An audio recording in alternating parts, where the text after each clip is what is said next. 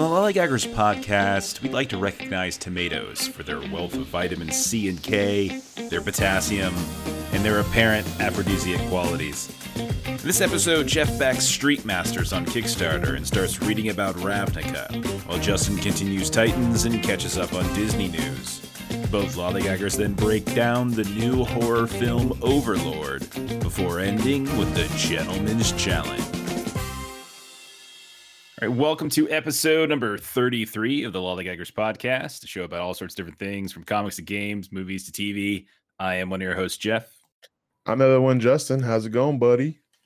So I went for a walk with my dog uh, a little while ago when I was waiting for you to finish uh, finish raiding. It was like a nice long walk. My my wife was on the phone with her mother, and uh, you were you were raiding. So my other wife was busy too.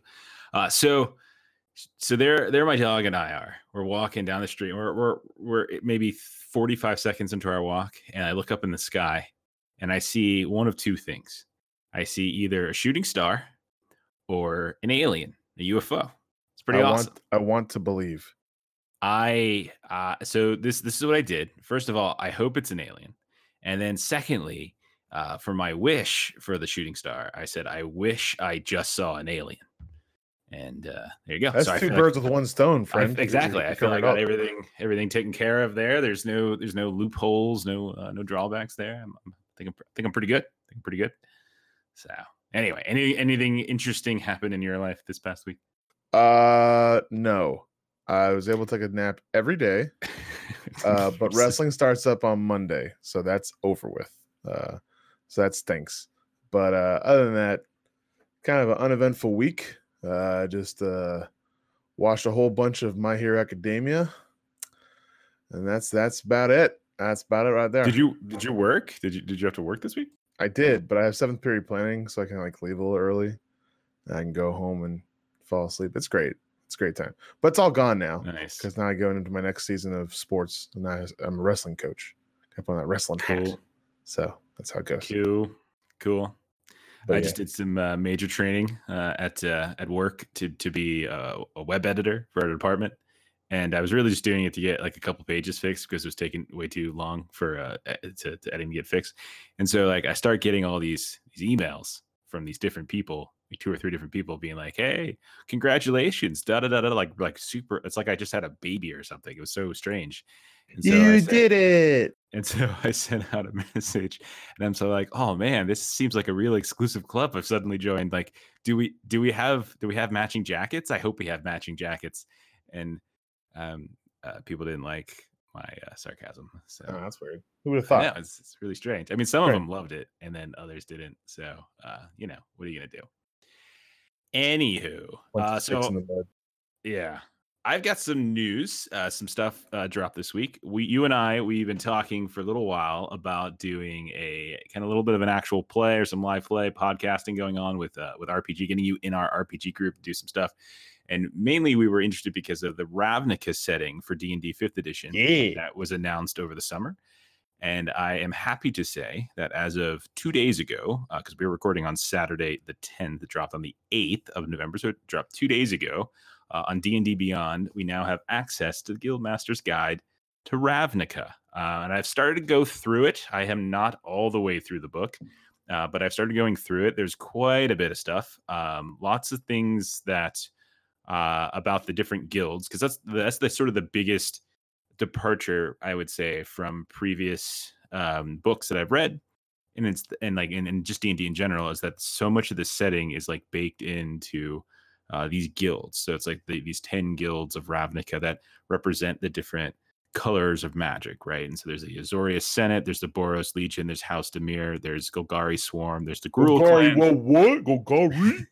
There's the Izzet League, which is my favorite. There's the Orzhov Syndicate. There's the Cult of Rakdos. There's Selesnya Conclave, and then there's the Simic Combine. And it's like so much is like wrapped around it. And for the past few months, as, as we sort of been playing with this idea of doing an actual play, I uh, I've been trying to to get a whole mess load of lore and trying to read as much as I can. I even tried to play Magic the Gathering Arena, uh, just for the sake of maybe you know learning some stuff from the cards something like that, but didn't work out that well. So anyway, uh, I started reading the book, and uh, I'll go ahead and I'll invite you to uh, to D and D Beyond as well, so you can actually see, like, you can get in our our uh, our campaigns. You can actually, I can share my content with you because I have all the the GM stuff going on. Uh, but there's lots of different things. Um, so in terms of races, I, I when the when the preview came out, I talked about the races that made it that that they were considering, and so they finalized uh, the races that are going to be in the game uh, for, and so it's it's actually there. So there's humans, uh, obviously. There's elves, there's centaurs, there's goblins, there's loxodon, which are basically el- elephant men. Uh, there's minotaurs, there's simic hybrids, and there's the Vedalken, which is basically uh, what's his name from uh, uh, what's that? What's that? Hellboy. Uh, you know what I'm talking about. Uh, the, his like friend, it's like a- Blue. Yeah, Oh, they're merfolk. yeah, that's what they look like to me. I, I think they're more than that. They're just big, skinny blue people. Um, but those are the main races. Uh, the traditional races of D and D that we've come come across don't like not what I shouldn't even say traditional races, but things like dwarves and things like uh, uh, like uh, Goliath and like Firbolg recently from from Volo's and stuff like that. Those aren't really in baked in here unless you're you're treating them as if they're from a different plane. They're like characters for or races from a different plane. But in the, the basic world of Ravnica, which is a city, which is a planet-wide city essentially, uh, they don't actually exist here. Now, there's some cool stuff I think in character creation because one of the the I don't want to say challenges, but one of the things that you have to consider when you're when when well, I guess I should say when we uh, are considering to to build this is we have to figure out the party makeup, right? And it's not just in terms of class, but we have to kind of consider it in terms of guild, which is something that they uh, they talk about, like because certain guilds are a little bit more adversarial to one another, and certain guilds are more commonly aligned, and certain guilds don't necessarily thematically have a whole lot of crossover, so you wouldn't necessarily bump into one another. So you have to figure it out more from a perspective of like narratively, why are these things going to be coming together, right? So there's a couple different ways in which the the book suggests people decide on like their guild. Um, they can pick whatever the hell you want, really, but there's a really interesting questionnaire uh, that's quote called "What's Important to Me," and I wanted to to walk through it with you because it's uh, it's basically a flow chart. It asks a series of questions, and then that flow chart directs based upon your answers uh, to like different locations. And I was I figure you know one of the things we can mess around with right now for a few minutes uh, is just seeing kind of where your uh, your brain lies, where you, where you might be leaving, uh, leading to. Golgari, So- Golgari, so Golgari, it's a little- Okay, here we go. You ready? Golgari, Golgari. The first question is what's important to me, and these are your choices for answers. Uh, nature and science. That's that's answer A. Answer B, learning other people's secrets and keeping my own. Uh, and then answer C is society and community. Nature Okay. and science. Okay, excellent, excellent, excellent. So, question number two then Where would you rather spend your time? In the laboratory or in nature with the growing things? Nature with the growing things. Okay, okay. I know where Next- I'm going, buddy. Next question. Next question. Doing what? Building a peaceful community in harmony with nature? Recycling the waste of society into new growth? Or clearing away the edifices of civilization so nature can grow again? Recycling. That's what I'm doing right there, buddy. Recycling. And so it does indeed recommend that you go into the Golgari swarm. I know where I need to go, but that's what I want to so just to track how I would do it, what's important to me? Answer society and community. Okay. What's your attitude uh, toward law and order? My answer would be that they limit our freedoms by their nature, as opposed to I want a hand in establishing order for the good of society. Screw that crap. So mine is they limit our freedoms by their nature, which leads to the question what's your favorite way to express yourself? And then the options are, and this is the one I didn't choose channeling my zeal for justice into fighting chaos and evil. That sounds boring. The answer I selected was explosive science experiments. And of course, that puts me in the Izzet League, which is my. Is the other one Boros? Is that the other one is? Uh, Boros is, yeah, channeling my zeal uh, for justice I, into I fighting know what and I'm talking about here. I would hope so. You've invested $8 billion into. Oh, I hope it's not that much. Uh, it's pretty it's pretty crazy. Uh, so it's pretty interesting. There's um there's a party makeup instructions, not not instructions, but suggestions. Like there's different. I mean, honestly, there's different ways to go about doing it. It's set up the way most D, you know D and D books are, which is like there's a whole lot of random tables that you can either a just roll a dice and just see what happens and have fun with your choice, which I think is pretty cool. Um, and since one of the things that we're going to be doing with our normal campaign group is we're going to be playing Zweihander sometime soon, and they embrace the idea of just random stuff in during character creation, which is pretty awesome. So I wouldn't mind just doing a little randomness, but um, they do have a party makeup table, which I find interesting, which is sort of like a common cause thing or party makeup uh, structure. I mean, and then they have also a common cause that tries to give justifications or reasons why different guilds might cooperate, which I think is really helpful, um, especially since guilds are primarily going to be like a big, uh, a big thing uh, in this particular book. So like, there's eight different uh, party makeups that they're suggesting, and that, that's in their table. Obviously, we can do whatever the hell we want. Like, you know, we can always do that. But I was just sort of interesting looking at this. There's like the one guild party, which you just everyone just is part of the same, you know, same guild. There's the classic party, which is like a Boros or a Selesnya cleric from the life domain. There's an Azorius or a Boros fighter, which is like champion, or there's the Dimir or Golgari rogue, or there's the Boros or Izzet wizard. So it's got like one cleric, one fighter, one rogue, one wizard. So kind of classic stuff that also presumes a four person party, and we would have six.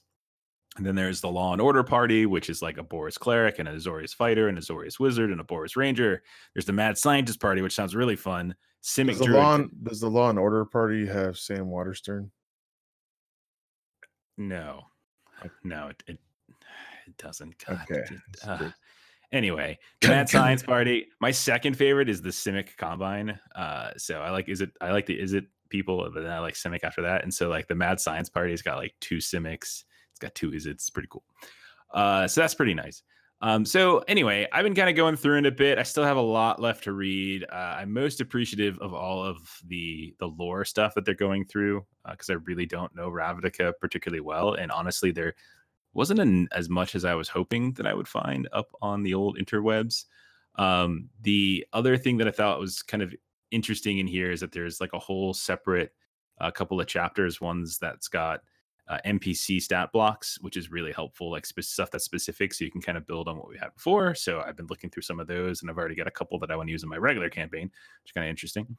Um, and then it's there's a lot of suggestions for creating adventures, which I think I'm going to have to rely on a lot more heavily than I normally do, because usually when I'm building campaigns and adventures, I don't usually do a whole lot of the random stuff from the book. But I think I'm going to uh, this time if we end up playing it. Uh, I have in my mind this idea of like a kind of like a like a crime noir type of thing. Like that's how you start. We started off, and it just spirals outward into like a simple crime that ends up being like more important and have like bigger, you know, like like there's bigger ramifications to what otherwise was like a simple crime.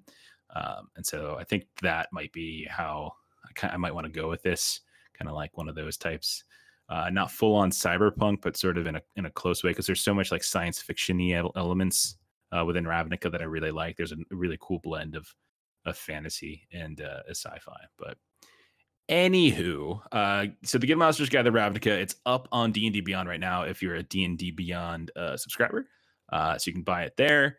Uh, I think the physical stuff comes out in like uh, sometime I want to say the 18th or something or the 20th around there. So that's not and and that's that's not out yet, and that's that's for like Amazon and for like Barnes and Noble and those places uh, your friendly local game store might actually already have a copy, a physical copy of Ravnica as well. I haven't been to mine in the pa- in the past two days, so I, I couldn't check to see if they had a physical copy. But uh, looks pretty cool, and uh, I will get you Justin an invite uh, pretty quickly so you can start playing around, and uh, we'll I'll teach you how to use D and D Beyond, uh, or I'll get somebody in the party to do it because they know more about the character creation than I do.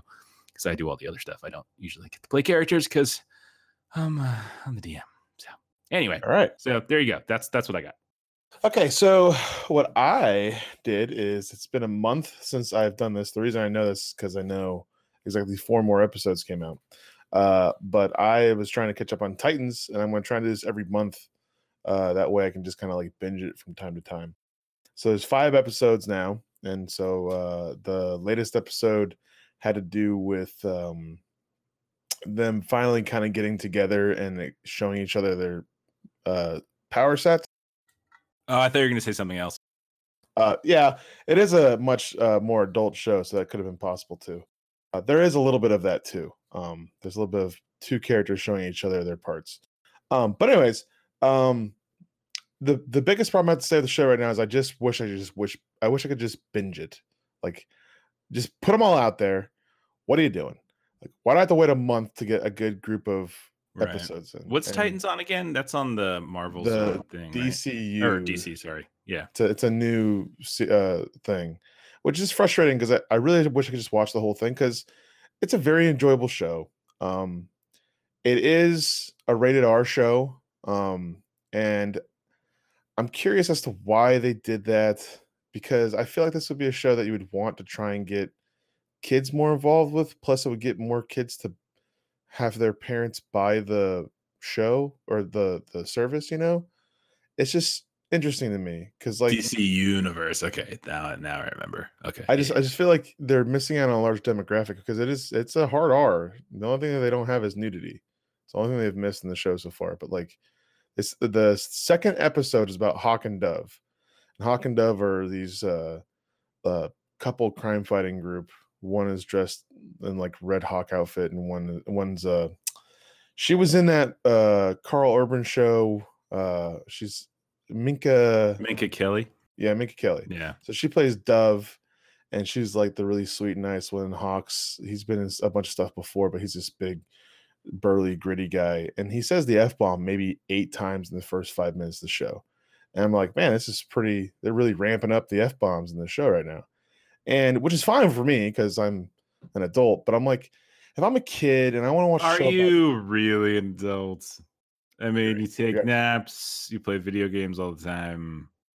You, Yeah, you're right. You, you read a lot of comics and you But, watch like if, cartoons. if I'm thinking on the line of like a kid, like a little kid, and I want to see Robin in a TV show, right? Because who knows the Teen Titans right now? The Teen Titans is currently a cartoon, right?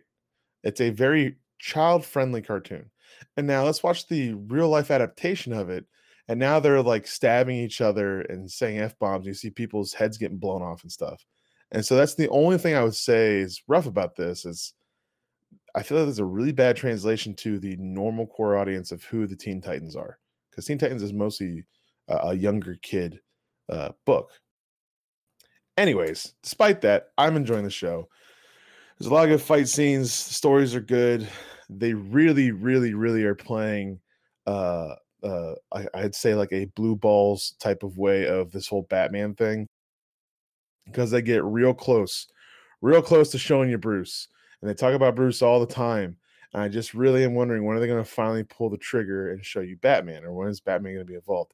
And it might be a thing where it's like maybe like season three or four, but like they had a lot of flashbacks with with uh, great uh Dick Grayson's character, and like you basically see everything about Batman and everything about Bruce Wayne, except they never show him. They just have silhouettes and like stuff like that. Like they talk about Alfred, they talk about everything they just never show him because they're showing they're slowly showing you why did he leave why did he get upset with with batman which is in line with the comic which i like um the most the latest thing that happened i thought was really really funny is uh dick grayson's in a fight and he's losing and then all of a sudden someone comes to help him and it's the new robin jason todd and jason todd's a kid he's like a, a teenager so it's really interesting saying a new robin with the old robin they both have the suit so it's like, what's going on? And so it shows, uh, it makes me think like by the end of the season, I think the big reveal by the end of the season, he'll become Nightwing. I think that's a big part of what's happening for this whole first season, which I think is interesting.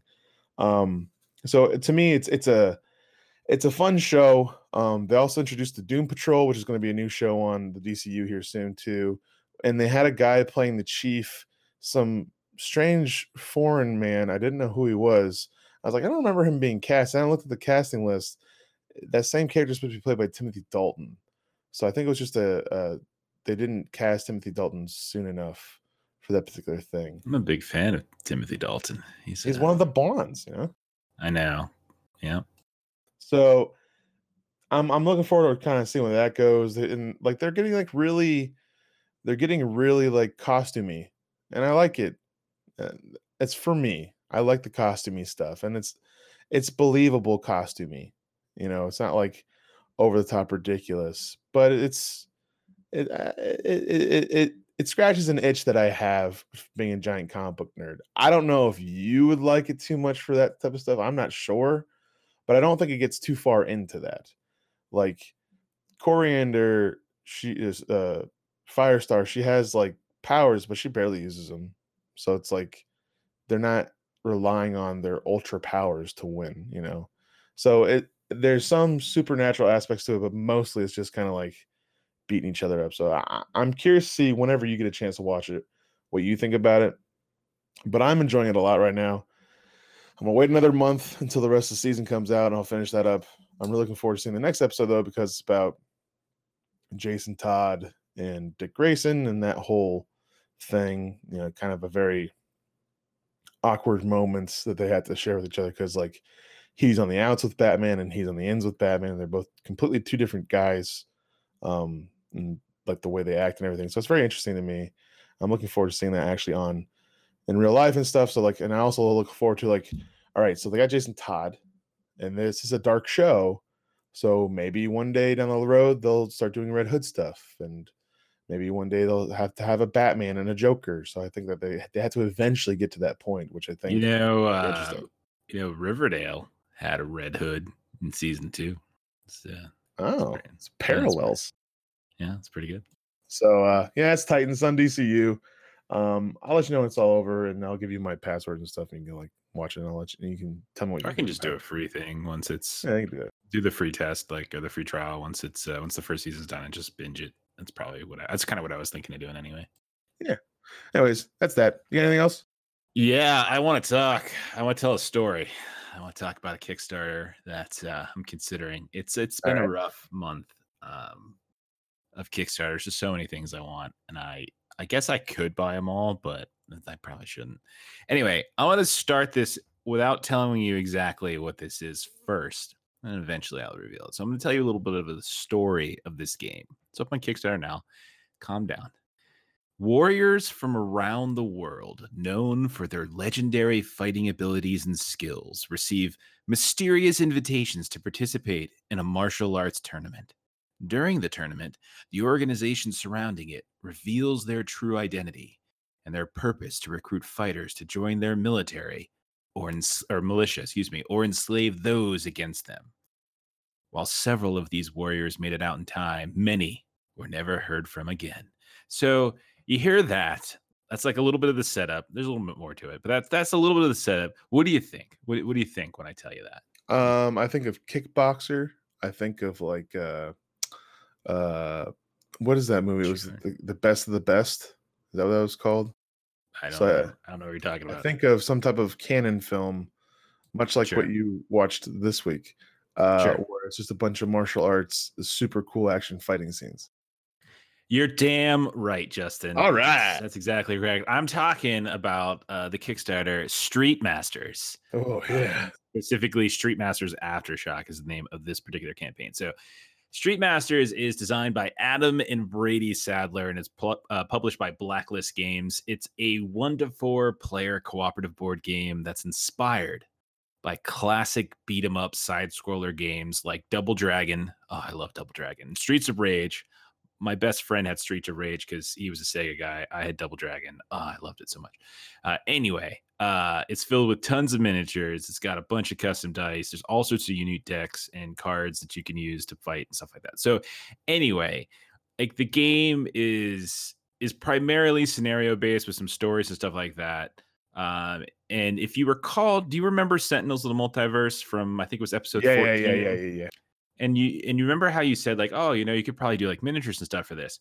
Well that's kind of what this game is. This game is very very similar in terms of the mechanics to sentinels of the multiverse because sentinels of the mm-hmm. multiverse you had like cards specifically for your character you you you got the at the start of the game you would pick which villain are you going against and that villain has a deck and then you'd say okay well where or where are we confronting this particular villain and then you'd be like all right well that's where uh, that that location has a deck as well right and so then it's all it's all about like kind of playing cards and doing some dice rolling to to do the fighting. And that's what this game really is. So it's it's got a lot in common um, with Sentinels of the Multiverse, uh, but it takes it a little bit you know bigger because it's adding miniatures and all kind of stuff. And it's not really a superhero uh, theme. It's more of a street fighting, like 1980s inspired type theme.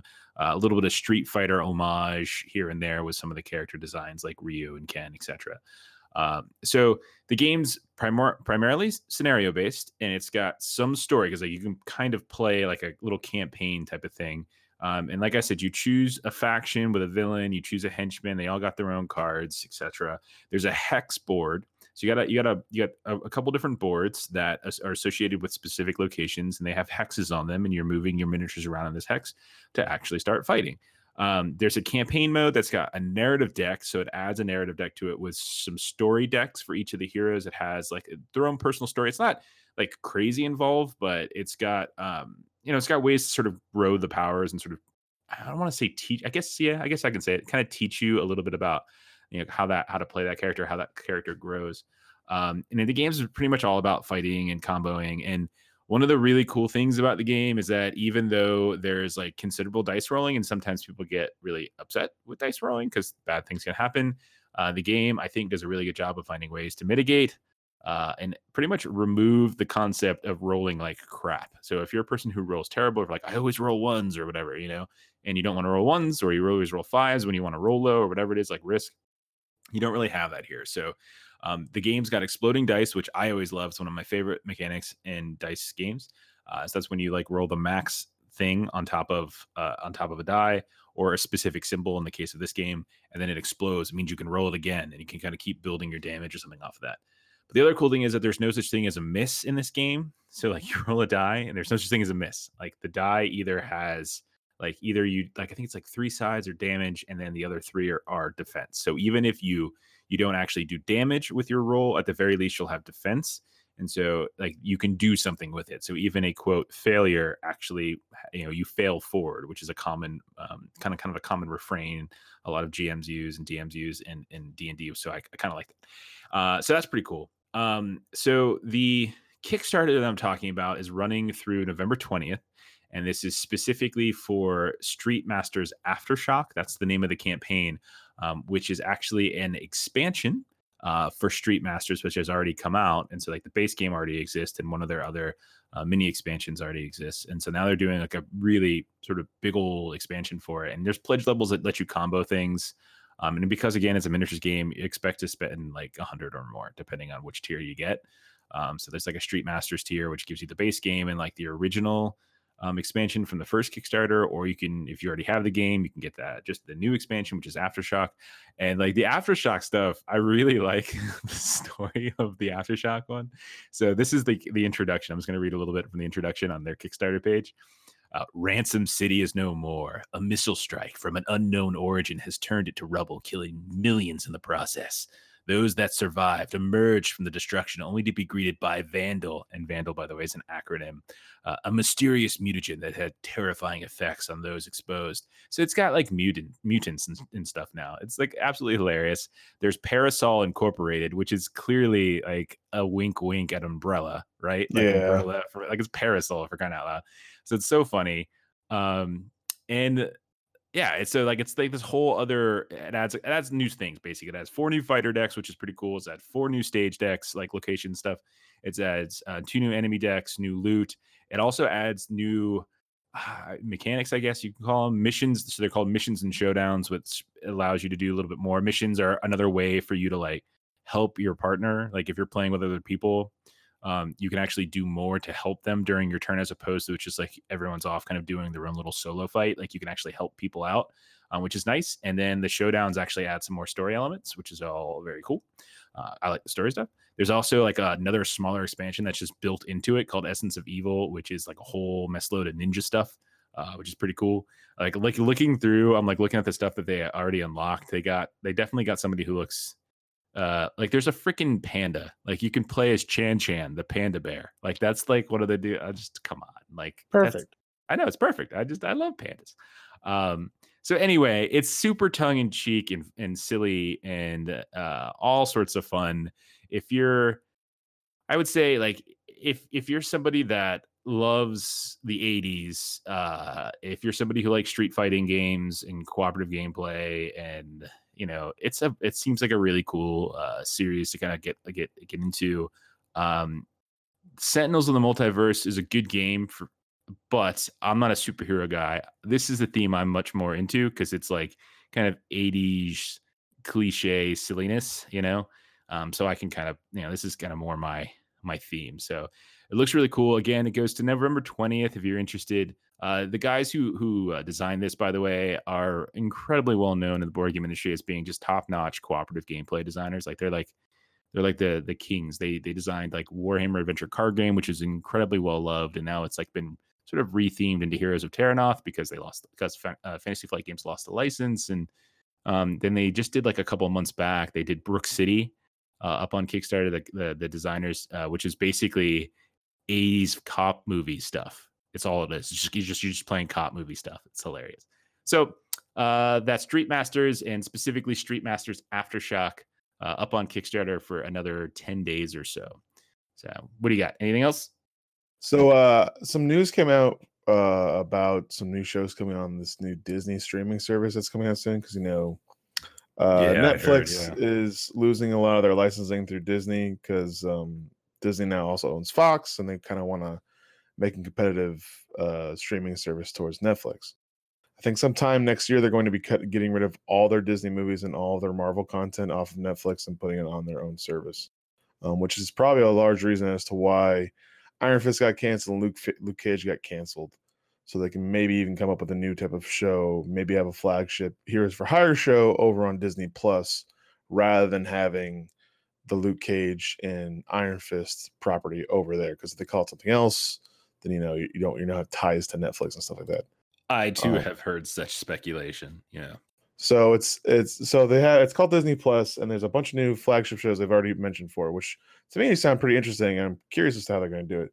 The first one is Tom Hiddleston said, I think two days ago or yesterday, that um, there's going to be a Loki show um, starring him, and uh, I guess the woman who plays Sif is going to be involved with it too.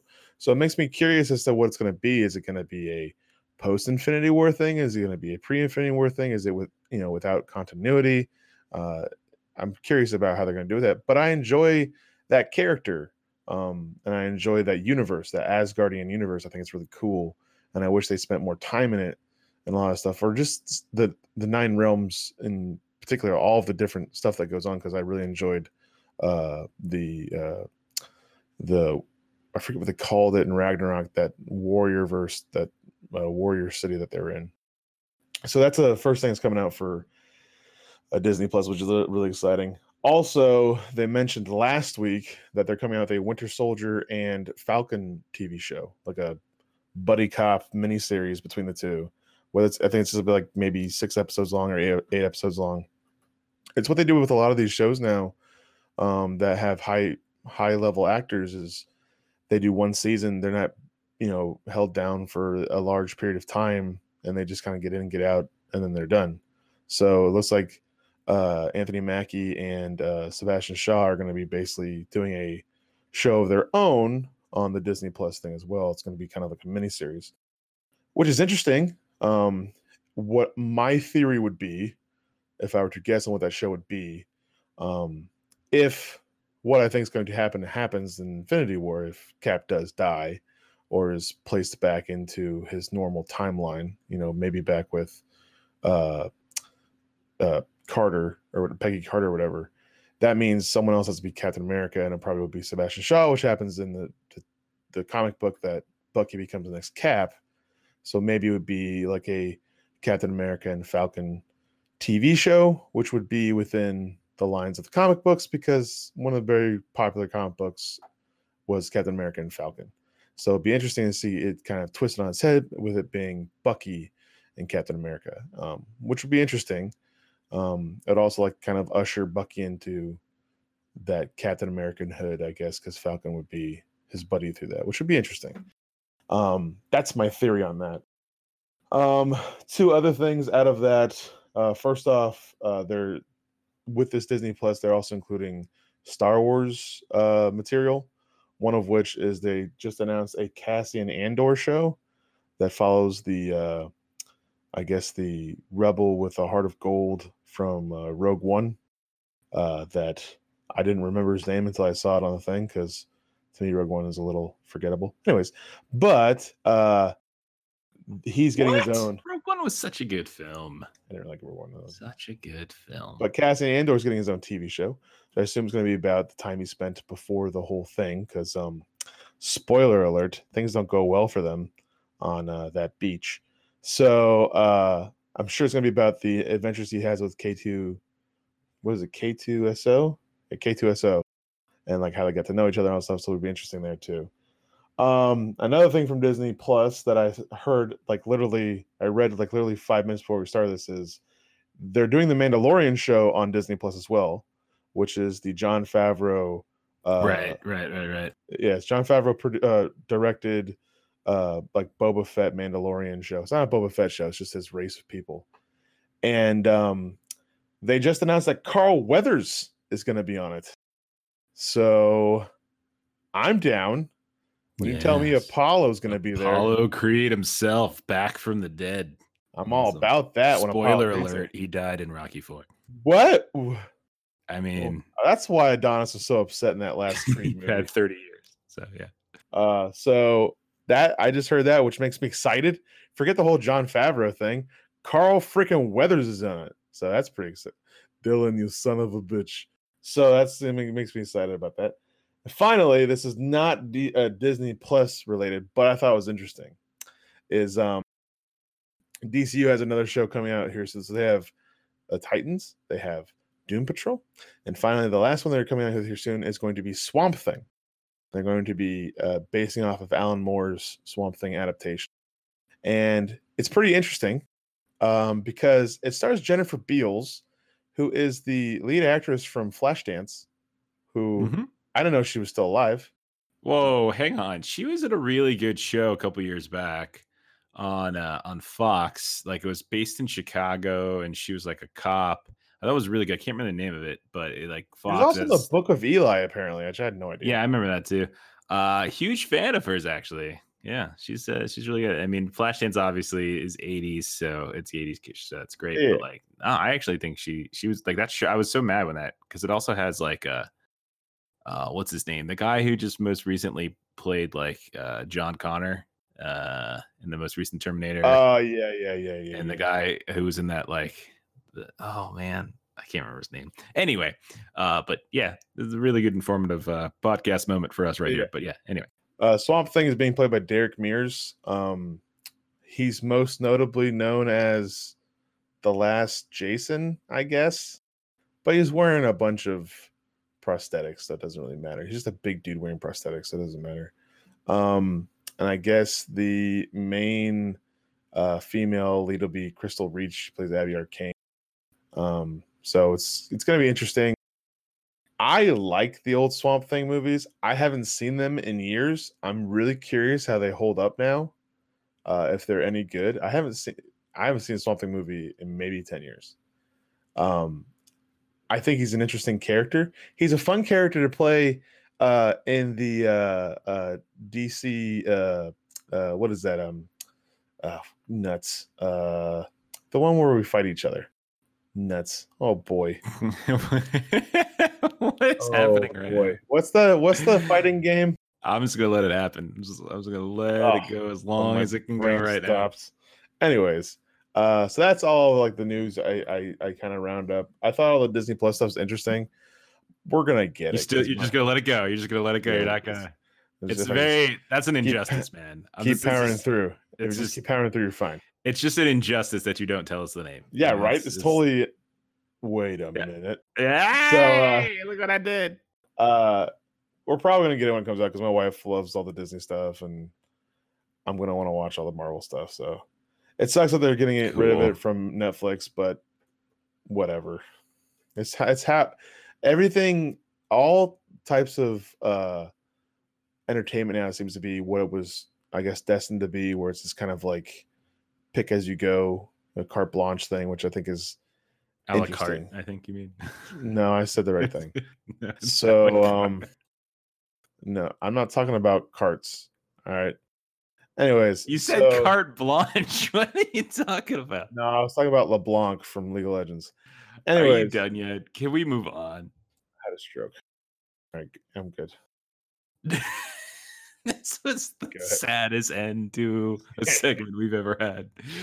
All right, we're gonna go break down Overlord. Okay. It's the movie. Breakdown. Overlord is a 2018 horror movie directed by Julius Avery and produced by J.J. Abrams and his Bad Robot Productions Company. The film takes place the day before the Normandy landings by Allied forces during World War II, and it tracks a small group of soldiers who drop behind enemy lines to take out a radio tower. Their mission is crucial to the success of D Day, and they only have one night to pull it off. Now, their task seems difficult enough, but once the surviving soldiers from the drop reach the small village that holds the radio tower, they find that the Nazis have been doing far more vile and terrible things than they could ever have imagined. And that is about when the horror part of this war kind of horror hybrid movie begins to kick in. So we're going to do our best not to spoil the good bits, but as always, if you want to go into Overlord without any hint of spoilers, uh, best to skip forward now to the Gentleman's Challenge uh, and come back later once you have watched the movie yourself. So Justin, what'd you what'd you think of Overlord? Uh, I enjoyed it a lot. Um, I knew absolutely nothing about this movie when I was going into it. I, I sent you a message yeah. about that yesterday, I think. He's like, "Well, that was interesting." Yeah, it's like, well, okay. Were you thinking like, "Oh, oh, it's like Saving Private Ryan Part Two? Yeah, that's great. Well, okay. I know you mentioned something about, uh, I guess you could say, uh, what was the word? Extra. That would be like extraterrestrial. It'd be uh, a paranormal type of aspect okay. to it. Yeah. Um, but still, I didn't look into it at all. I had no idea who's starring in it. None of the people I recognized, like I recognized the main uh guy, like the main uh guy who's running Ed everything. Boyce, not Ed, not oh, Boyce. Uh, Wyatt Russell. Yeah, I yeah, I don't Ford, know what I. Yeah, yeah. I don't know what I saw Ford in though. Like I, I I've seen him before. Uh, he let's see. He was in Twenty Two Jump Street. Uh, he, oh, he was right, the kid in Twenty Two Jump Street. Okay. Right now, he is in Lodge 49, which is on uh, AMC, which is a TV show. It's kind of a weird one. I haven't, I, I haven't watched 20, it yet. 22 Jump Street. He was one of the kids in 22 Jump Street. The other guy, uh, Jovan Adepo, who plays Ed Boyce, um, and he's, I think, I mean, he's the main guy. He's the star. Um, he's actually from The Leftovers. So he was on The Leftovers for all okay. three seasons, in fact. Uh, I think he's, he's from the very beginning. Um, and then uh, the guy who played Wafner, who was one of the one of the bad guys. Um, he played Euron Greyjoy or plays Euron Greyjoy on uh, on Game of Thrones. So okay, yeah, uh, yeah, yeah they're yeah. not like huge big time names yet, but I mean, I think they're some. The only are- one that I recognized was the photographer plays Fitz in Agents of Shield. That's all I knew. He okay. plays he plays one of the scientists in Agents of Shield, and he had. Are you trying accent. to tell me? Are you trying to tell me that you didn't recognize the wonderful, the amazing, the astounding, the uh, the oh yeah yeah yeah Bokeem. What's his name? bokeem I can't remember his last name. Bokeem like, Woodbine. I was just gonna love this because he just saw uh, a great from movie the uh, the the timeless the timeless uh, the breed with yeah, uh, yeah. Adrian Paul, right? Yeah, yeah, but he was barely in the movie though, which I thought was funny. Uh, yeah, uh, he so, was good though. I mean, like his he has a small role, but it was pretty pretty good role, I think. Anyway, but uh, without knowing anything about this and going into it, I was like, this is pretty good. It's interesting, and then the big twist happens, and you see the big twist, and a real big twist happens, like literally actually happens. And that's when things start getting haywire. And I was like, okay. talking about up in the attic? Yes. Or are you talking about prior to that? Because I thought maybe not so much a twist as a flip. We'll say a flip. Well, happens. that I know, but I think there was something even more that like even more crazy that happened prior to that, right? You know? Yeah, like we yeah. don't go losing your head, Justin, over yeah, yeah, like a flip or anything. I mean, yeah, yeah. like if if what I'm trying to say is that you'd probably lose your head if it wasn't screwed on, you know, tight or whatever. Through I some mean, type of like everyone gets yeah. all crazy and run around like like chickens with their head cut off or something. Yeah, so that was that was when I was like, okay, I'm in 100% because it was very interesting and weird at that point. Like the story up until that point was your run of the mill uh World War II stuck behind enemy lines type of thing. You've seen it a thousand times before, and it wasn't. There was really nothing that kind of set it a, apart from any other story like that. There was no like interesting dynamic or story. Like everyone Right. had their their basic. Like you had the smart ass who nobody really likes, someone who's kind that of who- green. who always has like a freaking New York accent, like a Yeah, it's always accent to it. It's always that, right? Like, But it's I- I, would honestly go so far as to say that up until where the oddities and the grossness starts to happen, I actually think it's a substandard war movie because I I thought oh the- yeah, most of the characters were super generic and like Yeah. cliches of or iterations of things we've seen before, and on its own, like was but like, I th- I I liken that to the Predator. Now this is not the Predator, okay, but the Predator was very much like that. You go into the Predator, it's one movie, then halfway through, it's a completely different movie. And the first talking about like of the one we reviewed, like the Predator. We no reviewed? no no, the first Predator. Like Oh, okay, yeah, yeah, the good one. Got it. yeah it's one movie then halfway through it's a completely different movie and the first movie it was in the beginning yes if you love 80s movies right that's like it's that's your bread and butter it was directed like the stunt choreography was done by the a team so yeah it's great you know big, big explosions people flying over the place Justin's not actually talking about Overlord right now, in case anyone lost track of the sentence. yeah yeah because but like the thing is like you have these like generic characters and then halfway through stuff hits the fan and that's when things get really interesting and that's what happens with this one too. When that attic scene happens i'm like okay this is really interesting. It's cool. Plus it's yeah, extremely extremely extremely horrifically gory. It's real bad at some points. Yeah, you know, and you uh, when when I went to go see this movie, I go, honey, we can. I don't think you want to watch this movie. Apparently, it's supposed to be pretty uh, rough. And she goes, okay, uh, uh, we'll go see the Nutcracker. And then she goes, well, never mind. We'll go with uh, our godson, and we'll go see the Grinch because I don't know if he wants to go see that movie. I go, I don't think he should. And boy, am I glad an 11 year old didn't come see this movie with me because holy moly. Because there's some moments they would freaking love it. Are you kidding? there's some moments, man. There's some really rough moments. So I enjoyed it. A few of the standout parts for me. Um, it was fun uh, the whole time. It, the beginning seemed to drag a little bit, but I think it was meant to kind of do that. But once things started going, it was fun the whole time after that point. Um, I mentioned the big genre shift. I thought was interesting. Um, the explosion shot at the end. I thought that was really cool. Um, like him Except for out a certain character who was like the POV per- person for this explosion, and like you're watching this character run away from the explosion, is constantly looking back. It was so annoying. I'm like, stop looking back. Like just, you know it's back running. there. You know it's exploding. You don't have to take a look at it, right? Like, gosh. It's just, But I uh, thought I thought than that was a really cool action sequence. How they did that through the special effects they did everything. It was really that was a, a moment of the movie that really stood out to me, to be like a really cool uh piece in the whole thing.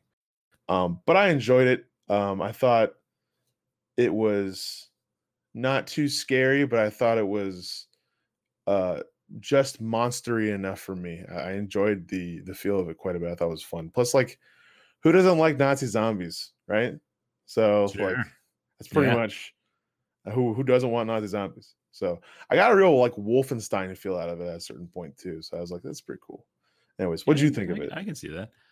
Um, okay, so I thought it was solid. I don't think it was great. Um, I I knew about it going in. I mean, I, I've seen I've seen clips of it. I'm a J.J. Abrams fan. I watch the bad production stuff. It all really goes back to Lost for me, and so I kind of just give him the benefit of the doubt when he does new stuff, uh, whether he's directing or in this case just producing.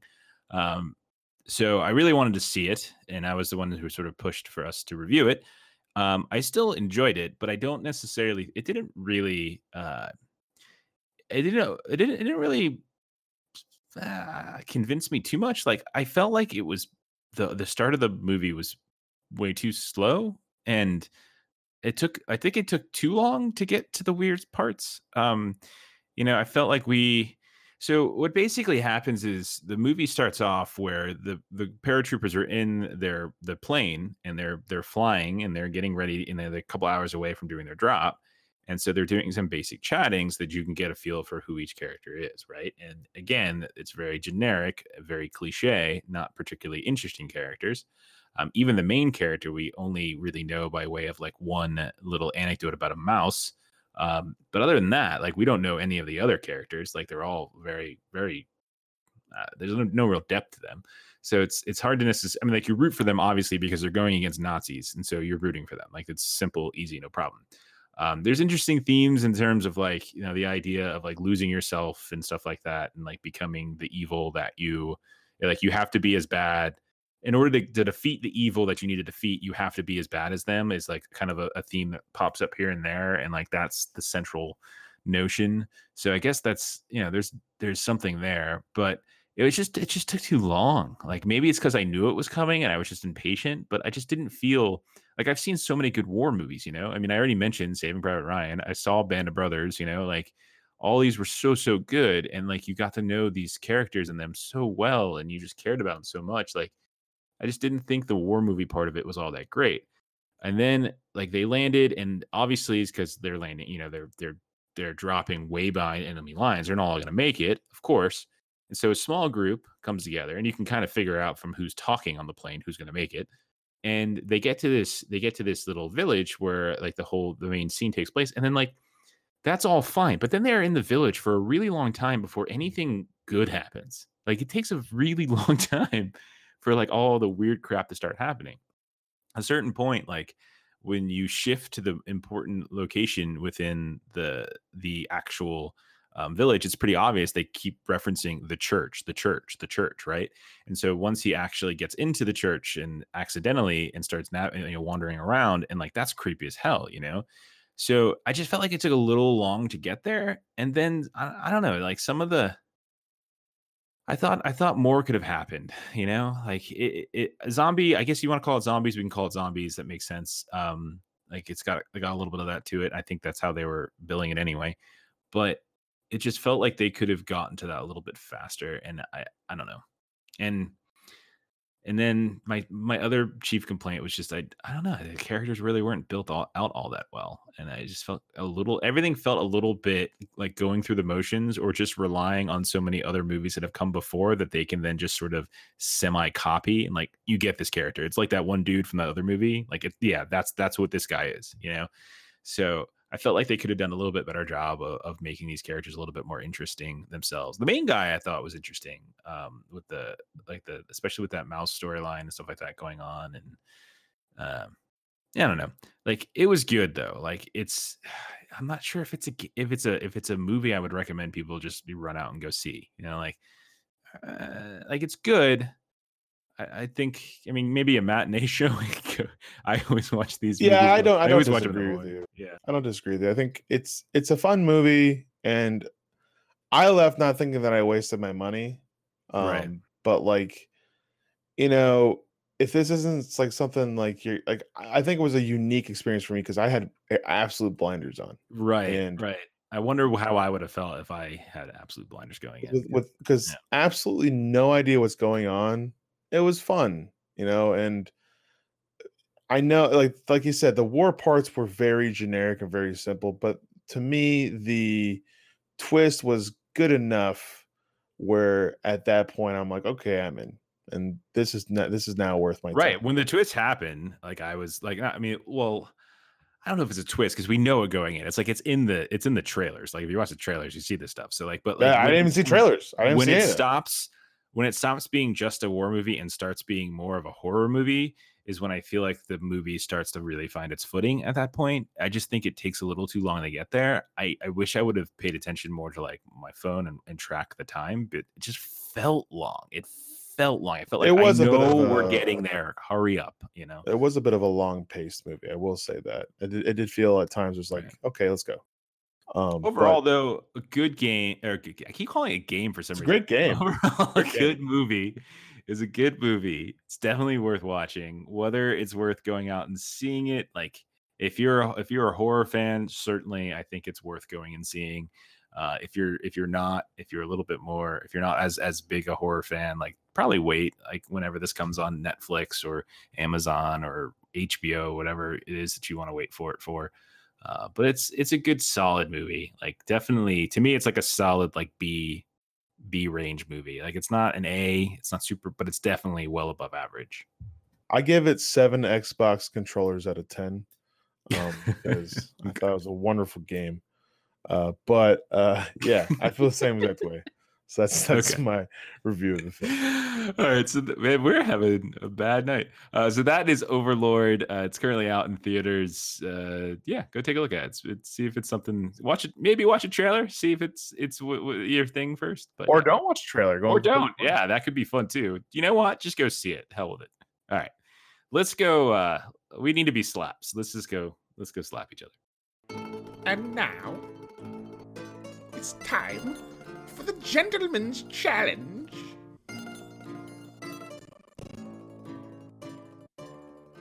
The Gentleman's Challenge is a segment we do here on the Lollygaggers podcast where Justin and I like to give each other a homework assignment. Uh, and then to ensure that we completed said homework assignment, we come back on the next episode and we quiz each other about it. Sometimes these assignments are meant to drive the other crazy. Sometimes they're meant just to expose the other person to something pretty cool. Uh, but either way, this is a very spoiler heavy zone. So we're going to talk all about plots and endings and sorts of, of things like that for TV shows and movies. Uh, we might spoil endings of games, what have you. So if you don't want to be spoiled uh, about the uh, about the concepts that we're covering, uh, definitely don't listen to this segment. Uh, with that being said, Justin, I think you're first. You ready? Uh, yeah. So Okay. uh, you assigned me 2017 uh, sci-fi movie, The Endless. Um, it starred uh, famous actors such as Aaron Moorhead, Justin Benson, Callie Hernandez. Uh, stop me once you don't know a name. Okay, Shane Brady, uh, Lew Temple. Uh, so wait, it's- wait, isn't Shane Brady the guy from uh like the show where everything's made up and the points don't matter? No, that that's That's, uh, that's Shane Brady, right? no, that's oh no, that's uh uh Well, that's Wayne- that's Wayne Brady. name of that's I Wayne know Brady. it's Wayne Brady. You don't know the name of the show? Nah, nah. Uh, that's uh, whose line is it anyways? Uh, that's Wayne go, Brady. There you go. He now is on. He does. He does. Um. Yeah. uh, make a. Uh, let's make a deal now on CBS. He showed up. Like my wife and I watched Colony on USA for uh, a couple years, and he showed up in the most recent season as like as like a serious actor and stuff like that. I'm like, what? What? You're supposed supposed to to- be singing. You're What are you supposed to be singing and dancing and telling jokes. Like you're far too talented for the show. What are you doing? Anyway. Anyways, so the story is uh, these two guys were kids and they were part of a UFO cult, and eventually they got out of it. And when they left, um, they kind of when they left when they were like maybe like early 20s, like the oldest one was like the early 20s. One of them was probably like 18, 20, something like that. They just were somewhat young. And uh since they've been in the real world, they've been kind of, you know, this non cult world. They've been kind of doing one dead end job after another. And the youngest brother says that he'd like to go take a visit back to the convent because he received a tape in the mail and he found a, a video recorder and decided to, to kind of watch it. And it's from the people of the convent, one of which being uh, a girl that he likes, Anna. Um, so he kind of convinces his brother to take him back to go visit for one day. And so they go back and pretty much everyone seems as if they haven't aged really at all. They all kind of seem the same age. In this convent, they uh they have a couple of like strange rituals, but the big part about it is they kind of like they sell beer, and that's kind of like their main export, so they can get some money. Everyone has kind of like their own jobs, take care of stuff. They all get paid for it because the beer makes a lot of money, and so they kind of come back in. You kind of feel the culty nature of it um, as time goes by. And the oldest brother, um, Justin, doesn't want to. Which, by the way, I've noticed last three movies has had a character named Justin in it. By the way, Yeah. uh, Green Yeah. Room had a big fat guy named Justin. If you go back and you track every single movie or TV show I've given you, there's been a character named Justin in every single one. I maybe it's because I have probably one of the most common names ever in the history of the world. No, I I made sure of it. That uh, yeah, and uh, So- the the games that I assigned you had designers or artists that had the name Justin. It's, I don't Uh, think that's that's the kind of dedication I bring. I think that's possible. Justin. All right, I knew you're full crap. Anyways, so uh part me didn't think you were. Uh so they kind of go back and they know some weird stuff. People are acting strange. Um, there's a ceremony where they have to pull this rope, and the rope is kind of in the darkness, but when they're pulling it, it like goes way up in the sky. And Justin says, you know, he's kind of a skeptic of the whole thing. It's like obviously this is this guy standing up on a ladder trying to mess with you. Um, and so uh at one point, uh Justin Justin does these jogs. It's definitely not me. So this is a different Justin. Uh, he's doing these Sure. jogs around the camp compound. He keeps seeing this dude that's just walking around super angrily. And when he sees him one time, uh, it's like this big invisible thing kind of runs by him and leaves these photos on the ground. Do you know the dude's name? The guy's name, Yeah. oh, Yeah. uh. Oh, his name's Sh- Carl. Yeah, there you go. there you go. You got it. so it's Sh- Carl. Uh, so uh, he's just walking around all angry all the time, and he knows like kind of like a invisible creature kind of walks by him, and when it happens, it drops a photo on the ground. The photo is of the of a lake in the area, and so he talks to the guy who's like kind of in charge of the commune. He goes, "If you want to know what's going on, go to the lake tomorrow. Go down in the water where that buoy's at, and find what you have, and you'll find what you're looking for." And so he goes in there. He finds a, a lunchbox pail thing, and then he gets the lunchbox out and has a tape in it, and goes into it, and uh, it's a videotape of I forget what was the what was on the videotape. It was when they when they played at the party the It next was- night. It was the scene from the previous movie that I gave you in Resolution. Yeah, yeah, that's what it was. Michael And- went down to the river. yeah, and that's when. I th- at that point I go, oh, I see what this is. And I go, Jeffrey, you sly little minx. I see what this is. It's a complete, it's a sequel, a direct sequel to the last movie we watched that was uh, direct is Resolution. probably. n- I don't think I would use the word direct, but it's How's it not direct? Because they don't call it direct. They don't call it a direct sequel. But yeah, But it is though because the same guys are in it. So they don't call it a direct sequel. You want to say? The, the like the same guys are in it are the people who directed it. The two, So the two so then stars are little the things are- directors. little things start adding up. Uh, a woman kept on leaving around post-it notes, just like in the first movie when she would leave post-it notes for her husband. She said her husband was missing. She had a child. Well, in the end of the first movie, they're talking about I have a child. You know, his his wife's pregnant, and so it's all kind of like I'm like, oh my god, I did not notice any of this before. Um, I don't know. I literally told you uh, going in, But it looks so- Sort of a, it's so different. So basically, the idea is the guys from Resolution are stuck in a time loop, and there's a bunch of little time loops everywhere. This time loop is being basically conjured by some being, some uh, force that's forcing them to stay in these places in this loop to entertain them. And just like in the last movie, they can't come up with the solution that it wants to make it satisfied so they can leave the loop. And the guys that are here were eventually were part of this convent before but got out before the convent got stuck in a loop. And so when they entered back in they're not stuck in the loop until a certain amount of time goes by and so they need to get out before the loop catches them inside of one of the zones that has like one of the loops like maybe five minutes long. One of the loops is six hours or three hours. One of the loops is i think it was seven days. And then no seven days was the cabin. And then because that's the amount of time it takes for them to he said he was going to give it a week for uh his friend to get all sobered up and the other one i believe was i think it was two weeks so i can't remember the the convent one was.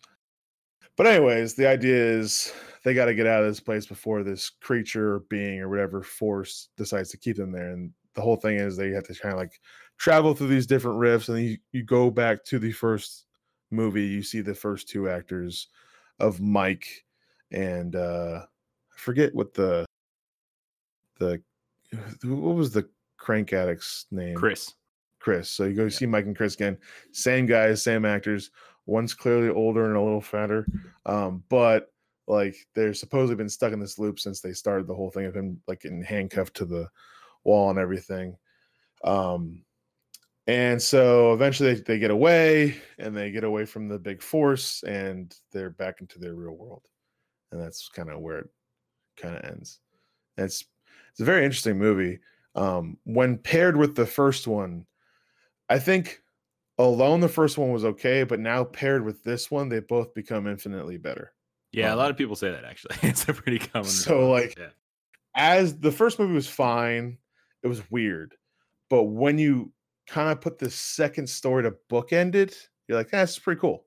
I like this idea, this concept, the idea Yeah. of these little time bubbles that people are in uh, for this spirit or this force's amusement. I thought that was really interesting. Um, and the only thing I would say is it took a little while to get there, but once they kind of once you understood the rules of what was going on, then I was really into it because it's like almost immediately when they showed that tape, I was like, okay, and I was like, all right, I enjoy this a lot now because like it's a hundred percent linked to previous movie, and when you start putting it all together and seeing all the little little Easter eggs they were leaving everywhere, it's like, oh, that's pretty cool. So I I enjoyed it when it was all said and done. Um, and it also made me appreciate the movie before even more now that it's over. It's almost like I don't know. It's because I I- don't know if like the movie if the movies overall are great, but like when you put these two stories together, it really makes it more fun in the end. Especially when like me, I didn't know anything that was going on in this movie, even though you kind of warned me about it. So, anyways, Sure. that's the story of uh uh the endless and um i'm ready for my quiz questions i'm gonna do terribly with so here we go. Well, you got one wrong already. Uh, because I course. asked uh, one of the questions was how long was the Colts loop, and you said you didn't know. You threw out a couple other ones, and I uh, worry that you missed some things a little bit. The Colt, their loop was about ten years long. i thought it was 10 years. I was gonna say that but it didn't feel right. Right. So the guy idea is that they got out uh like right at the beginning and then they're coming back roughly right before the loop's about to close itself and they get quote abducted by aliens slash suicide and then the loop resets. So it's about 10 years. So that's o for 1 for you uh right. next question. i thought it was 10 years i was gonna say that too yeah, well i mean you had plenty of opportunity it's about it's about what happens every week yeah go ahead Sure, sure. I mean, just, just you know, you just have to have some confidence in your in yourself, Justin. I don't know why you don't. I don't know why you don't. You're such a you're such a smart young man, capable, you know, strong, big bearded, you know, etc. great big bushy beard So, question number two: What song does Aaron sing at karaoke, and what lyrics did he change? yeah, what song did he sing? Backstory for this question i used to used to manage a karaoke bar in college. Uh, well it wasn't a karaoke bar it was a bar but we had karaoke on fridays. And uh, we had dj would come in do it and uh, boy everyone thinks they're so clever when they come in and they sing summer lovin' from Grease. It's just oh it's awesome i so can't we, remember i know that the the girl I'm, I'm telling a story here justin I'm telling a story. And so we would go and we would sing it, me and the DJ and some other people, and we would change the lyrics from from Wonder Who. Oh wait, what are the lyrics? Wonder what she's doing now, or something like that, to Wonder Who she's screwing now, and everyone would get upset and they wouldn't sing the song anymore. And so there you go. I hate Grease. Anyway, do you have an answer? i don't i don't know I That's over two. Uh, the song is House of the Rising Sun. There is a house in New Orleans, except he changes it to Camp Arcadia, which is the name of the camp. And he also says, My brother was a photographer. So, yeah. So, brother. i don't brother. remember any of that Yeah. Okay. Uh, so, I'll uh, question, today question number three What is the only way to begin one's journey into the cosmos, Justin? Uh, only journey in the cosmos. Um, I don't remember this line at all. What's the one? The answer is 10 years. No, that's not right. That's a different question. Uh, the answer is self sacrifice in the name of the one true God. So, yeah, Is that from the tape? That's from the tape. it's from the tape. It's from the tape. right. I That's from the figured you'd pay attention to the tape because you'd be like, aha. So I'm like, oh, I'll ask him a question from the tape. And so I, I was, I thought I was giving you. I was one. so amazed in the moment. I wasn't thinking about anything else. I'm like, oh, gotcha. Okay. question, whatever the hell number I'm on. Uh, what are Anna's two talents? Uh, she can. Uh, she paints. She does like uh, uh charcoal paintings. And what's the other talent? She can escape from a mental asylum. Which, by the way, I totally forgot that she's the woman in the, in the Yeah. first movie that's tapping on the window. Right. Um, Unfortunately, that's incorrect, Justin. That's Lizzie. I asked what are Anna's two talents. Anna's two talents are making clothes and measuring the exact amount of drugs in her lungs. Oh my! I got the You're wrong thinking person. of Lizzie. You got the wrong person. Uh, I knew that too. Yeah, She make clothes. okay. It's a shame. I yeah. Okay. Uh, I mean, should I ask the fifth question or should I need to get it? one. Give me. I gotta Okay. get one. All right. What's left at the mother's grave marker? Mother's Uh, it's marker. a. It's like a little kids painting. There's multiple things, so I'm gonna need. You know, There's like a think plate with painting on it. There's some flowers. It's like a plate, right? That's why it looked like a plate. A plate with painting on it. Mm, Some flowers. know, was it? Is that your final And one of, answer? the- one of those necklaces with the bottle bottom in it that they had hanging all over the place. Oh, Justin. Justin. Ju- Well, I mean, I guess technically I can give you that. It's not really that was at the top of the grave thing, but you're pretty close. I'll give you half credit for this. Uh, there's all there's a pair of homemade candles. There's a finger painting that's framed, not on a plate. There's a photograph. Both the photograph and the finger painting are of the mother with the two kids. Uh, and yeah, you said there's a small vase of flowers. So I'll give you that. I'll give you credit for it. So half credit. Here you go. All right, Point that's point five. five. out of five. Totally. That's there's fives in both. That's a win. Sure. Wow. I'm doing great. Wow. I want I took a lot of I took a lot of hits to the head when I was in high school. Gotta be what it is. It's the only thing that makes sense. Justin, I want to talk about Ninja 3, Ah, me too. The Domination. We'll Such a good movie. Ninja 3 The Domination is directed by Sam Firstenberg. I have to say though, before we get into this, okay. this might be the best movie I've given you. It might be It's pretty good. It's pretty good. It's because it wore out its welcome, it's- but it's pretty it's so terrible that it's fantastic. He's the ultimate killer. She's the perfect weapon. Ninja 3 The Domination. Boogaloo. It's pretty good, right? Yeah. Well, it's funny that you say Boogaloo because the actress, uh, what's her name? I got it up here somewhere. The actress who plays Christy, uh, she's the uh, like the the the main character. Um, she, uh, what's her name? Lucinda Dickey. She actually uh, is best known uh, for a different movie. Uh, like she was in like this whole string of movies in the '80s uh, called Breakin' and like like breakdancing. And the second Breakin', so Breakin' two, the subtitle was Electric Electric, Boogaloo. So there we go. It's just all it's all coming All on roses sense. right now. So getting back to this, uh, Ninja Three: The Domination was directed by Sam Firstenberg and quote written, if you really want to call that writing, by by James R. Silk or Silka. I don't know. I don't care. Uh, younger brother Uh, to George R. R. Martin. I don't know. That's not that even sense. no, George R. R. Martin's fine. not even his real name. I don't think. James R. Uh, So it stars, like I said, Lucinda Dickey as Christy, who is a telephone company worker, also an aerobics lover because I think she teaches aerobics classes.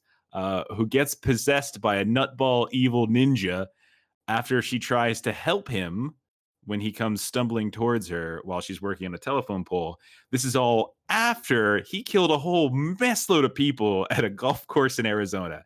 Now, the interesting thing is that this entire movie was filmed in my backyard. Not my literal backyard, which I totally knew when I assigned it to. Glendale, Phoenix, like this is where I live. So it's like hilarious. I'm like looking up, looking up because South Mountain Police Station. It's the actual South Mountain Police Station. And then when they went to the cemetery, that's the actual cemetery. I've driven past it before. Uh, so anyway, It's like I've seen those tombstones have been torn in half. I'm I've pretty sure them. those were not real tombstones. They just weren't. That'd be pretty terrible. So anyway, over the course of the movie, the evil ninja's spirit slowly takes control of her, uh, and this is usually depicted because something opens up and dry ice and fog starts getting shot out with some sort of light. And so part of this is like a bouncer arcade cabinet. Uh, one time it was like the closet. One time it was like the refrigerator, and, then one time it was comes out. like a kitchen cabinet. What's up?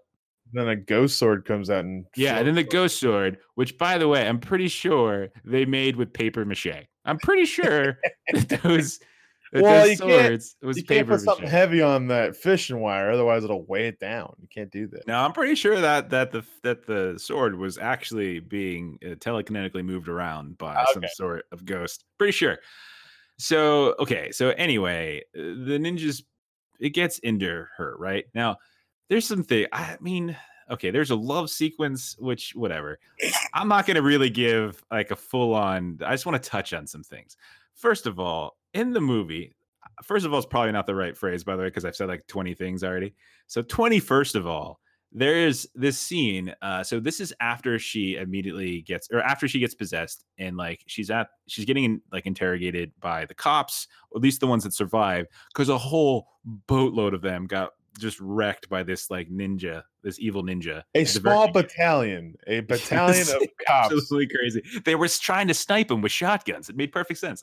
So he, uh, so she goes to try to like take her mind off of it because like one of the cops kind of hits on her a bit and she sort of you know blows him off a bit, and then she goes and she starts teaching her aerobics class, and the cop follows her to the aerobics class, which you know the aerobics class is exactly what you think it was because it's a 1984 movie and it's about aerobics, and so you see what you think you see, and like after that class, they're walking away from the gym, and there's this group of dudes, and they all look kind of creepy, especially as one guy.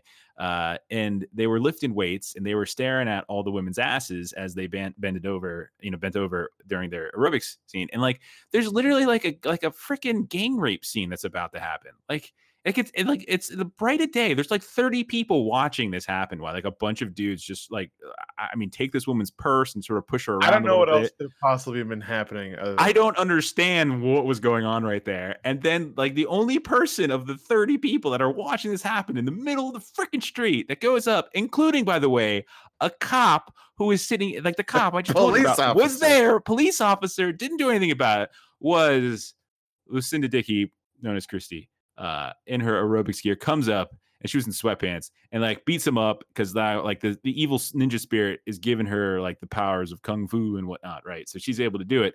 And then that's when the guy finally comes up and he's like, You're under arrest. I'm like, Wait, why is she under arrest? Because everyone was like, Oh my, what? First, they were gonna like beat up and do weird, horrible things to the woman. I think maybe they were just taking her her purse. I'm not sure, but it made no sense. And then they tried to do the same thing to to Christy, and then Christy was like, wasn't having it. And then like she gets arrested for it. Like you're the worst cop ever. But then the two of them fall in love. So sure, and they fall in love for reasons I don't particularly understand. Uh, his name is Billy. Then that's not, and that's fine. Because he yells at her, and all she really needed was a stern man and put her in her place. the thing is, the thing is though, Justin, he is really, really hairy. I mean, like he is so hairy. hairy, dude. He- Harry is. Oh my gosh! Like, do you remember? Remember when Michael J. Fox put on the the Teen Wolf costume for Teen Wolf? like, it's kind of like that. Like, he's got a wife beater shirt on at one point, and like, there's like hair coming No, out. It's like in places like that. Like, I'm like, we're both hairy dudes, but we're not even close to that. Like, that is like some. I mean, Jordan Bennett. Good for you, man. Good for you. He's just sitting there in his whitey tighties, wearing his full sweater, and he just looks. He looks so brilliant. ridiculous. and Oh he's man, it's lead. like oh that just the aesthetics. It's like we're so used to at this point in time, like everyone waxing and shaving and manscaping. and stuff. Grooming. It did not exist in the 1984. So the other thing with this is that they have sex. Okay, because he's like, yeah, let's go get a cup of coffee, and she's like, no, but I do have like a I like V8. V8. And so they go back to their apartment, and for some reason, she she takes a shower and then she comes out and just prances around in her apartment with a towel on, and then she takes the towel off in front of him, and she's got another towel on underneath and a freaking an underwear, and then she changes and it, and then like she starts drinking a V8, and then she pours it on herself, like seductively, I think, and then he starts licking it all up, and they have sex, and then it's just like I said, like V8. the most aphrodisiac drink item I've ever heard of my like- entire life. I said to my wife, I'm like, do we got any ragu? Because this is going to be a fun night, you know? Like, what are you doing? It's the stupidest thing. Oh, so good. Apparently, that was like an idea brought up by the actor. I was looking at some trivia for it. Anyway, getting back to this. So while all this is happening, there is this other sort of semi-side story going on. There's a whole, there's not a whole lot of context given for this movie, by the way. There's a lot of it's just sort of like there's like really extended fight sequences, chase sequences. So meanwhile, Sho Kosugi, uh, that's actor who plays Goro Yamada, who is this other ninja who comes to Arizona to stop the evil ninja and to enact in his own revenge, because only a ninja can kill a ninja.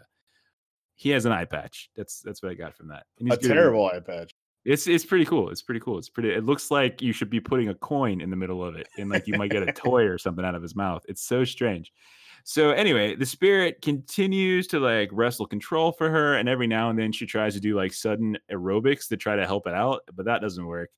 Uh, they go to this Japanese priest or shaman or something that's downtown, and I'm like, I wonder where this is. I wonder if these places exist. So I'm like looking up on Google Maps to see if there's any like like I didn't realize we had a particularly uh, authentic, not that this was, uh, Japanese uh, Japanese subculture in downtown Glendale. Uh, couldn't find anything. Uh, they try to do like something like an exorcism there, sort of, and then she just sort of like flips around on on ropes and chains for some reason. It was really dumb. Uh, and then eventually, yada yada yada. There's a showdown at this old temple up in the mountains, and you can find it really easily because it's referred to by its formal name, the Old Temple up in the mountains, uh, which apparently exists. So Yeah, anyway, you know the old temple yeah, up in the the old temple. Oh, the old temple. I thought it was the new temple down by the lake. It's the old temple up in the mountain. Okay, that makes more sense. So the spirit leaves Christy, and then the good ninja helps her do this somehow. And then the good ninja fights the evil ninja, but he also has to fight a bunch of the other people who were at that temple because they got mind controlled by like glowy effects and somehow the first the evil ninja like his spirit starts flying around and then it goes back into his old body which was stolen from the morgue and and now they fight on the rocks north of phoenix and then christy and billy are apparently in love and but they make the good ninja after he does all the work walk back all the way to the valley after being north of phoenix all while the credits roll and uh yeah there you go that's ninja 3 the domination It's one of the worst movies I've ever seen in my entire life. what did I think of it? Um, it was amazing. Yeah, that was a fantastic movie. Uh, I have one gripe is that it went on too long. Like these types of movies, I really like uh, because they're dumb and they're silly. Well, it's like an hour fifteen. embarrass Stop. me. But once you hit the forty-five minute mark, uh, probably shouldn't have done that because I, I think I think the opening fight sequence took forty-five minutes. So like literally that golf course scene took forever. oh my god, he just just kept You going. knew, just you knew he going. meant business when he Yeah. crushed a golf ball at the sand. Yeah. The hilarious thing is like there's no real reason, like explain for why he wanted to go He kill was a dude at golf course. He was a scientist. He was, an, a scientist that apparently had like secret service agents like follow him around. Like he's a scientist. That's what scientists have. Ah. That's how scientists live. Yeah.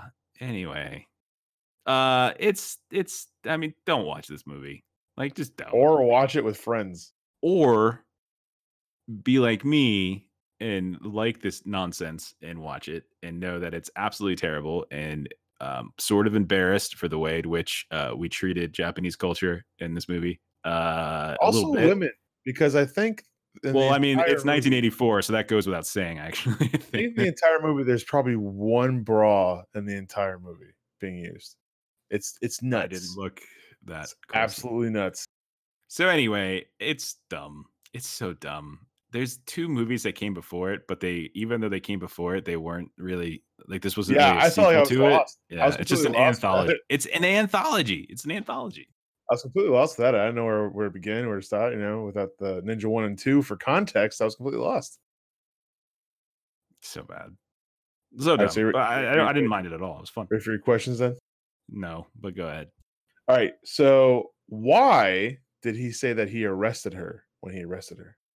What was the reason why he arrested her? Why did he It's kind of a joke. her? Why did he arrest her? Hmm. Hmm. I do not recall specifically the answer to this question. He said because Could it a have guy, something? What? There's a there's a guy was- in his old neighborhood. I was gonna guess. I was gonna guess. Calm down. Sorry, I was gonna guess. You gotta let me guess. sorry. There's a guy in his old neighborhood that he need that needed beating up. That's what it was. That's what it was. What's what's is a- question two? That's what it was. I got it right. Hey, look at that. Still the answer from me. Still the answer. I'm not. I'm not giving that one. I should get have- half credit because I got the second. I got the second half of the sentence. plenty of time to make up the rest of this. There's plenty of I had questions. the second half of the sentence down. I'm getting Second 0.5 for that. question, you got 100. percent Uh, what was the name of the arcade game? And it was Bouncer. Bouncer, yeah, yeah. All right. Next question. Uh, One point five total. how is it possible? And I wrote this one down. So I, I, this is a nice little sense of that. How is it possible for the response time of the police to be at the greatest of all time? Right. The response time of this police is phenomenal. They had helicopters in the air within seconds. Right. Justin, Six- it's six South Mountain Police. Do you do you, do you know? You don't know. So South Mountain Police. Man. not only is their response time impeccable, but they are yet so woefully ineffectual in securing their target. So how is it possible that they could be both punctual and uh fast reacting yet so awful at completing their job? So I'd like you to, to Okay. describe why it's possible. I got this for you.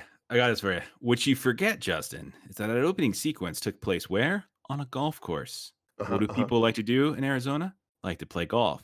So the reason why the response time was so great was because they were already there waiting for their tee times. And so all their cars there were right there. two cops in a uh, golf cart and they had a specific code for someone being murdered on a golf course. It's a, it's a 512. It must happen so often I in Glendale. I totally made a note to myself that I should look up those codes to see if they were legit. And I never did. I totally forgot. I wrote them down. it's, it's, it's like this thing where it's uh, like they obviously murder happens so often in golf courses in Glendale. It's it's an epidemic. So it is, uh, dude, man. You don't you don't screw around with a person's tee time out here. You know, you start too late, it gets really hot. You got to get those right, early so tee times. you get that one. Okay. Okay. Um, let's see here. What was the name of the company that she worked for? Um, I don't recall this. I know there was like it was on the freaking. It was on her. uh She had like a. She drove around in a freaking van. I'm trying Mm-hmm. to think. It's not like. It's not SRP. It's not Salt River Project. It's not APS because those are our actual. Well, actually, no. Those aren't. Those are our utility companies. I don't know what the hell we have for telephone. Do we even have a telephone company anymore? Hmm. I don't know. I do not know the answer to this question, Justin. Uh, it has telephone in it, though. Uh, sure, because They get partial credit.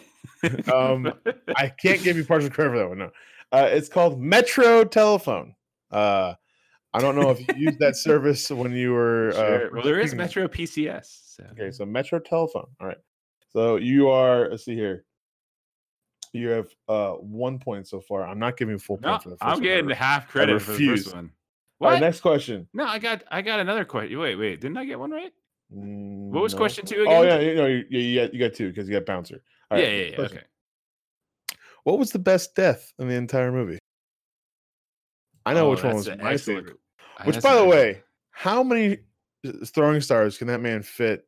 I, know, I was like- wondering. I was wondering. I'm like, is he like Kennen from freaking League of Legends? He just has them. They just like emerge from his freaking hand. There's only like six in that in that thing in the cave. How did he get like 80 of them to kill all those police officers? So, what was the best death?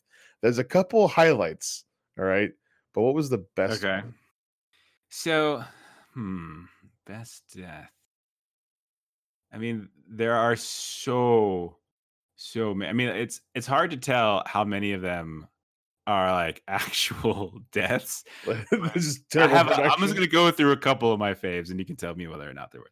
So, I don't know if they actually died from this. I don't think they did, but one of the funniest moments I thought was when uh the the Goro Yamada guy goes into the morgue and like sneaks past and he sees these two dudes in their scrubs. They're just chilling and they're just talking and he's like, "Come here, come here." And they both get up all tough like. And I'm like, You're freaking morticians. What are you doing? And they get nice and close to him and they lean in and he just conks their two heads together. It's just like the dumbest thing. Old 80s style. I don't think they're dead. Okay, so the the one of the deaths I really liked is at the funeral when she's firing the arrows, and the and there's the two cops that she's going for. She gets the first guy, uh, so it's like Pickwith and something or other, and so the other guy, the second guy, the older dude, uh, he tries. He's like, "Someone give me a gun! Someone give me a gun!" I'm like, "I don't understand how you don't have a gun. You're in full dress uniform. Shouldn't you have a gun?" But anyway, he's like looking around for a gun, and he goes and he reaches and he tries to grab a gun from somebody else, and so and so then he steps away, and that dude that, that he took the gun from gets hit with an arrow and dies. Like, you jerk! You you jerk! uh, um, that one was pretty fun. I thought. I'll have to tell you that that's correct because all the deaths are the best death. Um, it's a trick my question. two favorite are from the first fight. Uh, one of which where he throws a where he shoots a blow dart through the uh, muzzle of a gun, and it backfires. the That's guy. right, and it backfires. I don't yeah. know how that's possible. Oh my god, That's some deadly accuracy that I saw on that one. Also, my other favorite one was the throwing star in the toes, and then kicks the throwing He star kicks the, the in- pilot. Yeah. into the helicopter. I was just thinking that too. uh, it's.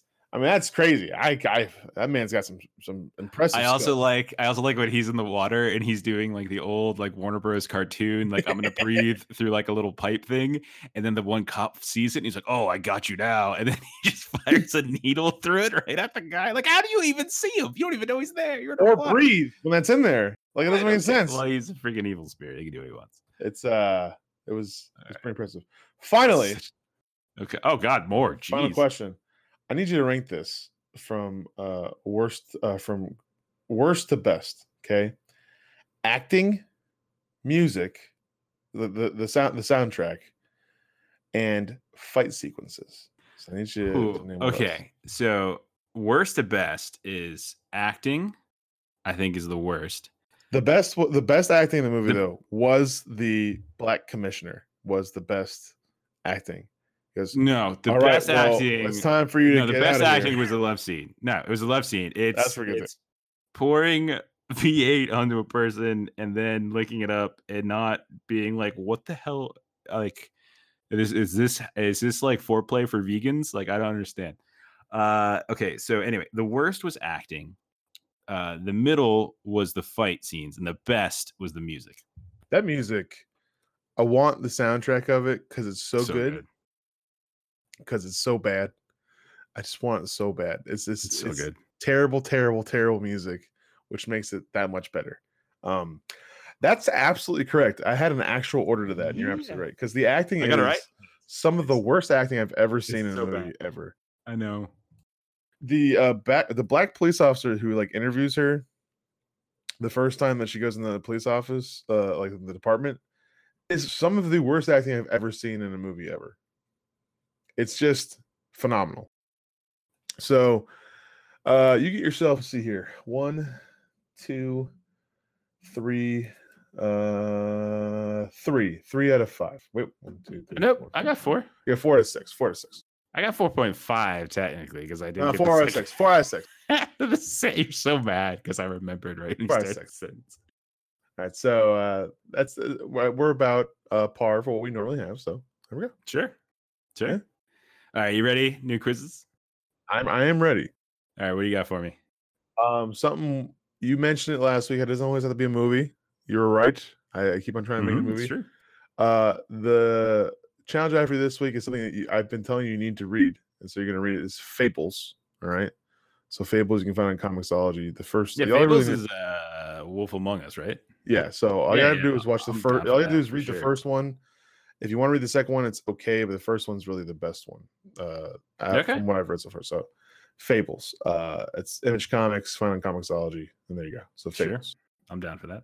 All right. Okay. Uh, since you gave me some anime recently, I have my own source uh, for uh, for bad anime. uh, or good anime. So I uh, I I, uh, I consulted my friend uh, Long Lee. okay. I asked specifically what's like the worst anime, and he gave me a couple options. Uh, one of them was uh, was Pupa. Do you, you ever heard of this? No. Yeah, you don't want to watch that one. Uh, I might, I'm, I'm, I, I might assign it to you. Uh, but that one's kind of hard. Like they're like six minute episodes. It's kind of weird. But I instead I'm going to go for one because it's just for ease of access because it's on Netflix and it's a little bit easier to access. And it's called Neo Yokio. Uh, and I would like you to watch the first, say, three or four episodes, about 20 minutes a piece or so. I think you can get to get to four. This Neo Does this involve the Matrix? Neo Yokio. No, but it does involve Jude Law, who I hate. So it makes sense. Perfect. I don't know why I hate him. I just hate him. Beautiful, Sorry, Jude. Beautiful man. He's an avid he's a, he's an avid listener of the podcast and gets very upset when I say these. Neo Yokio. All right. Sounds good. Mhm, mhm, mhm, mhm. Okay, so finally we can end this sucker. Uh, it felt like we had a short episode, but I'm looking at our clock and it's just like, how did we? We Time just, flies when you're enjoying each other's company, my friend. but I wasn't. All right. Well, anyways, let's finish this up. All right. So you can find us up on the interweb at lollygaggerco.com. I'm also up on Twitter at lollygaggerco. Come say hi. Come give me an idea on what I can terrorize Justin with over the next month or so. Uh, I got some ideas. I've been hashing a plan. I'm looking forward uh, to what's about to. I'm I'm, I'm gonna make you cry over the next couple months. The next like maybe seven weeks or so. Uh, so uh, Justin's doing some. Well, I don't know. I'm not even gonna throw it to him because he's just he's just gonna say some excuse like, oh, you know, wrestling. Twitch.tv slash Jehovah. Uh, you can see me there anytime if you want to watch some World of Warcraft, some Siege or whatever. Just anytime. Sure. Twitch.tv Yeah. slash Jehovah. Uh, People yeah, love watching those ten year old games and those four year old games. Yeah. Twitch.tv just. Are you ready to say thank you to people? Yeah, I guess. Let's say thank you to people. All right. I'm gonna start. You ready? Yeah. You ready? Okay. Yeah. I want to thank Ted Danson. Uh, my wife and I have been watching The Good Place, uh, which is an awesome show. Uh, I've been watching it for the past couple of years, and it reminds me of how much of a national treasure that I think Ted Danson actually is, especially now that he's on a comedy again, unlike his very non funny roles of the past 15 years or so, like CSI and Damages and Becker. So uh, thanks, Ted Danson. I thought Becker was a comedy. Anyways, Uh huh. Uh, I would like to thank uh, Wobbly for his fantastic stories he's been giving me lately about uh, his massive defecations and also most recently his story about how he guillotined his penis. So I want to thank you so much for all of these great stories I'll tell you about it when we're done here. But uh, thank you so I don't even want to know. I don't even. It's, wanna know. they're so good. thank you. I want to thank rational people who realize that counting votes, all votes, is a good thing. So, Maricopa County in the state of Arizona, I can't believe I'm saying this, but uh, good job trying to actually count everyone's vote. Good job. Way to go. Good for you. Thank you. Also, want to thank Alka Seltzer chewable uh, uh, tablets. Um, I get uh, fat guy heartburn from time to time, and you just do a great job of just easing that out for me. So, thank you so much, Alka Seltzer. You're not a sponsor, but man, you're great.